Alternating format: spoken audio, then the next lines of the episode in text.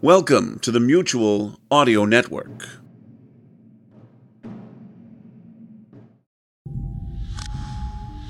Welcome to Tuesday Terror, starting off the month of Halloween. we begin with Blood Noir in the final episode, for now, of the long running series from Mark Slade, number 31 Libby's Hands. Dana finds out her family's biggest secret on the night of Halloween. How appropriate.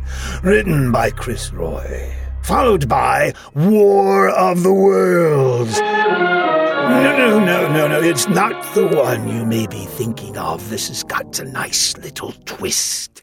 A young woman's cell phone diary chronicles the end of days firsthand as deadly alien war machines emerge from fallen meteorites and rain fiery destruction upon an unsuspecting populace. it sounds very intriguing. Let's listen. Tuesday Terror on the Mutual Audio Network.